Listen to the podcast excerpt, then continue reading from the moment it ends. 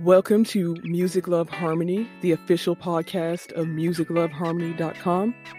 I'm your host, Alima Maya, and I'm happy to be joined by singer and songwriter Annie Delgado. Annie, thank you for joining me.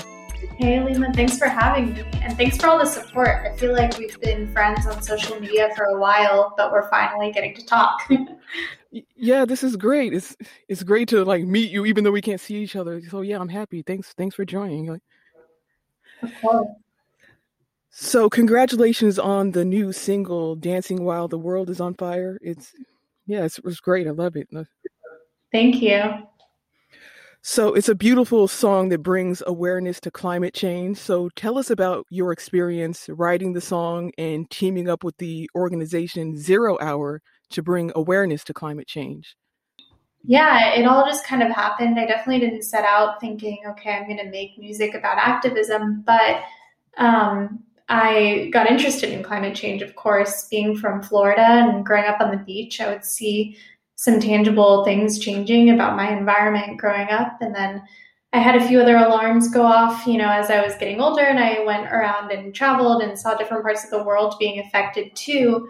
And so um, last summer, when I was working on the song with Sam Nicolosi, we were kind of just talking about the state of the world. It was kind of at the height of COVID. It was when the Black Lives Matter marches were happening every day and we both just were like oh my gosh so much is wrong with the world and it was really a song more about um, our generation coming together to solve these huge problems but it kind of manifested as a song about climate change because of all the imagery that we put in the song. And i do believe that climate change is at the root of all of our problems. You know there's injustices within climate change itself um, that we have to solve. So i thought it was a great place to start um, and it's always been a part of it's always been a mission of mine to bring some good to my music that's great and i love how the song also it promotes uh, unity. I love how optimistic the single is uh, it's, it's really beautiful. Thank you. And it's great that you use your platform to bring awareness to big issues in the world. Did you always have a passion for activism and bringing awareness to social issues? Yeah, I mean, back before I even started this official artist project, I was in New York and I was kind of just gigging around with songs I wrote just to see how people like them. And so when I used to play those little gigs in the Lower East Side of New York, I used to donate all of my proceeds to the Brooklyn Pride Center, um, which supports LGBTQIA plus youth in Brooklyn. And so it's always been a mission of mine. I have always been of the school of thought that what good is having a platform if you can't use it to spread a good message? So um, I do think it needs to be authentic, though. So I'm I'm grateful that inspiration struck and gave me the opportunity to really talk about climate change in a real way. Oh, that that's great. And what was it like filming the music video? It looked really fun, like being in that rainstorm and seeing the clips of all the activists. That looked that looked really fun.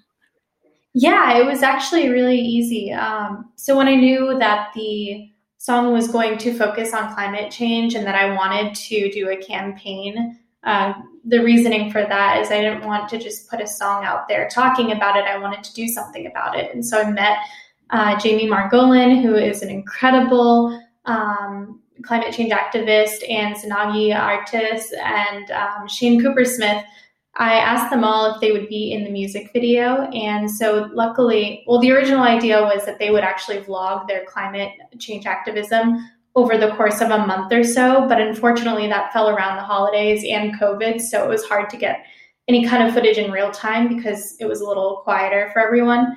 But they did, uh, they were gracious enough to send me their footage from before COVID. Um, which looks a little more exciting because there's marches and there's beach cleanups, et cetera. Um, and so yeah, it was just a matter that the editor and the director really had a huge hand in making the music video so cool. So I just gave them this footage from the activists, and then the director and I rented a studio with the rain room. And we just went one morning for like four hours, and I just was like, I just want you to film me dancing in my underwear. Well, you don't see my underwear, but you know what I mean. I wanted it to really reflect COVID and, and kind of how I was feeling. So um, that's why I was by myself. That's why I was just kind of like very natural, plain looking, just dancing it out. I wanted to, it to feel cathartic. And that's where the idea for the rain room came out. And it was so fun to dance around in the rain.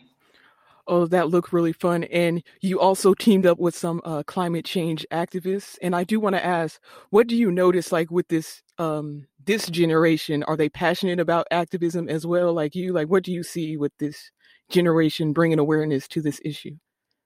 Yeah, I mean, we're all really passionate about activism, and that was part of the um, inspiration behind the song because it felt like the world was ending last year. But then I saw myself and my peers getting on social media and using social media, and we were literally dancing while the world was on fire. We were on TikTok doing dances, but we were also having important discussions, organizing, unifying, connecting. And so I see all across the internet um, this generation really engaged and bringing up uh, issues and starting discussions about every little corner of um, of every kind of issue. I mean, within climate change itself, it, I thought it was really cool that the people that I worked with, Shane is really big on sustainability and personal responsibility, and then Zero Hour and Jamie and uh, Zanagee are both really big on um, legislative action and um, and making sure that companies are held accountable. And I think both have a place in the conversation. So it's just really great to see people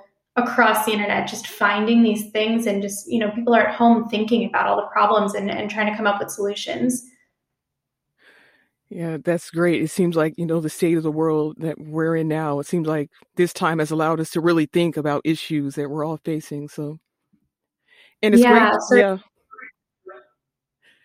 Yeah, it's great to have music that um, causes us to have like important conversations and yeah, I think music is the the great unifier. Um, something that frustrates me with climate change and the whole discussion behind it is that um, you know it seems like it's been um, weaponized and politicized, and I wanted to use music to unify people on that that concept, and I hope that I can use music in the future to unify people on other concepts. But I think what I've seen with my song is, you know, people of all schools of thought have have heard it and they've said, yeah, we we will be okay, but we do have to do something.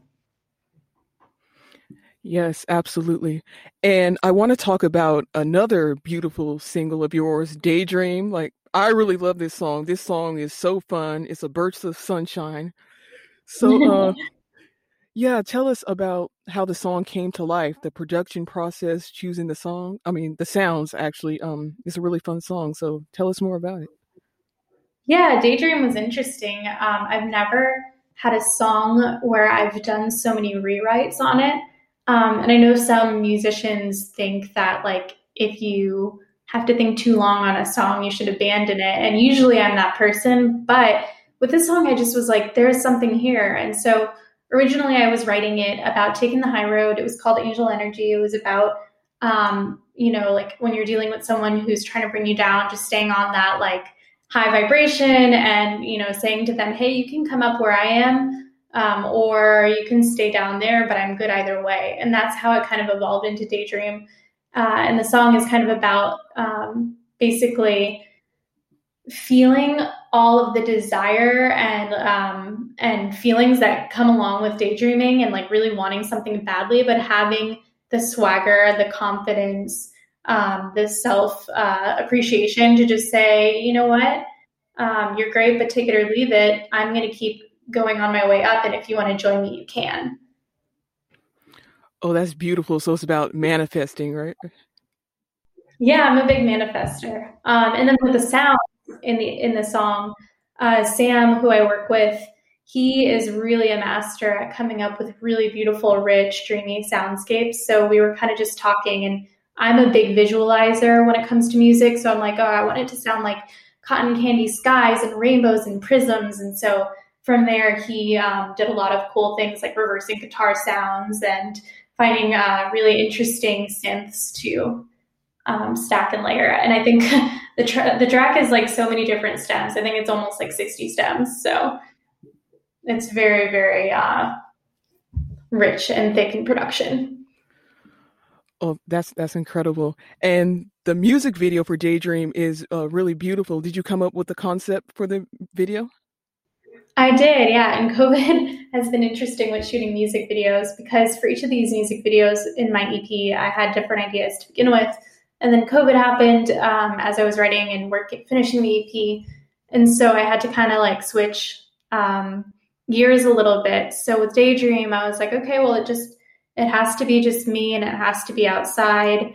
And so I was thinking about the inspiration behind Daydream. And I was thinking, you know, who better to channel in a music video than the goddess Venus? Because she is the epitome of just like having that power and beauty and just having the grace to stand firm and and say i'm awesome on my own here. If you want to join me come with. If not i'm cool you know by myself. So yeah. Yeah and i read somewhere was the music video shot um in laguna beach or somewhere in that area yeah that was actually it was one of my favorite music videos to shoot ever because it took place on the beach. I grew up going to the beach like every single day, grew up in a beach town. And so pretty much the entire day was just me playing in the water and um, getting filmed. So that was fun. Oh, that's wonderful. And Laguna Beach, I love that place. That place is so heavenly. It's really beautiful. Yeah, that was my first time there. I've lived in California for about two years, but that was my first experience uh, at Laguna. And I just, it was probably the most beautiful beach I've ever been to, even though I do have a soft spot for my hometown beach. Yeah, it's a beautiful place. And let's talk about your musical background. You mentioned in the previous interview that you grew up surrounded by music and you got your first guitar in the fourth grade. So tell us about some fond memories you have from childhood, learning the guitar, and writing your first songs. Yeah, I mean, uh, my parents both really liked music in their own ways. Growing up, my dad listened to a lot of classic rock, so I think that's where I gained my appreciation for interesting sounds in music. Um, because I would be going to dance class and my dad would be playing Pink Floyd um, and Led Zeppelin in the car, and I like obviously Pink Floyd just has such interesting, rich soundscapes as well. Then my mom loved ABBA. She loved all of the like old school disco queens um, Dolly as well. And so I think that's where my love for songwriting kind of grew. And taking both together, uh, when I was about 13, I discovered Taylor Swift. And of course, I wanted to be just like her and write songs. And I never even really knew that songwriting was a thing. I kind of just assumed that people wrote songs for artists. So she was really uh, the person who inspired me to start writing. So I got my first guitar in about fourth grade. And then when I discovered Taylor Swift, I started every day after school going into uh, this extra room we had in the house that quickly became a music room. And I would write songs about what went on in the day. And I must have written hundreds of songs. Um, and yeah, it was that was a great time because I just had time every single day to work on it. And then I went to school for music in New York City. Uh, it was actually for performing arts, so it was acting, dancing, singing, all of it. And there I took a composition class, which was essentially songwriting. And I wrote my first um, like serious song by myself. And then from there, I realized I had a huge passion for it. So I just kept trying to work with as many people as I could and um, find my sound. And then I finally met the right producers, and that's how my first couple of songs were made. Oh, that's cool. And I read that when you were in New York City, you were in an experimental rock band, correct? Yeah, I was. That is a funny story. So, would you say that that experience uh, helped you transition into a career as a solo artist? Like, what was that experience like? Yeah, it was interesting. So, it was a, an ex boyfriend's band, which is always fun. Um, and um, they were really into like Radiohead, Vulfpeck, um, Snarky Puppy, like interesting experimental rock, uh, Tame Impala as well, psychedelic rock, that kind of stuff. I didn't really know how the music industry worked in any way. So I just was like, you know what? I just wanted to dip my toes in. And so I went and it was really fun working with them because being experimental, you know, in nature, they never cared about like time signatures or keys or whatever. They were always experimenting with those kinds of things. And I just had to challenge myself to sing along. And I think that's where I developed a lot of my skills uh, as a, a songwriter because I'd have to come up with these melodies over these crazy, uh, crazy uh, instrumentals. And then um, after being with the band for about a year, I realized that, you know, it was fun, but I really had a passion for pop. So that's when I started to think about um, pursuing music outside of the band. And I kind of just networked and like tried to find people making music, anyone at all. And I made a bunch of demos in those years with different producers. And then when I moved to LA, I met PJ Bianco, um, great producer. He's worked with a lot of cool people. He works with Arizona, the band, a lot. He works with Demi Lovato, um, other pop girls like uh, Fifth Harmony and stuff. And we got together and made my first song, Galaxy. And then I think he really had a big hand in kind of teaching me how to hone my sound and find what makes me unique. So that was a huge launching point for me. And since then, I've been um, fortunate to find producers who understand what I'm going for. And then, you know, we make music and we put it out. It's cool.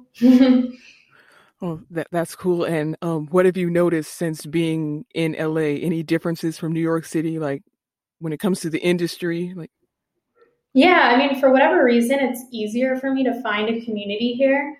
Um, I guess there's more people doing pop in New York. I had a harder time finding uh, people who were, you know, really pursuing pop music.